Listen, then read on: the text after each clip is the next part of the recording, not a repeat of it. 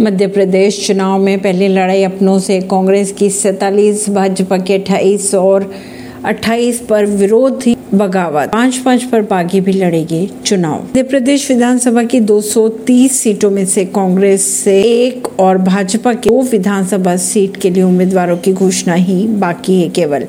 बाकी दो सौ अट्ठाईस सीटों पर उम्मीदवार मैदान में हैं। इनमें से कांग्रेस की 42 तो भाजपा में 22 सीटों पर विरोध हो रहा है। इसके अलावा भाजपा की छः और कांग्रेस की पाँच सीटों पर खुली बगावत सामने आ रही है। परवीन सिंह, नई दिल्ली से।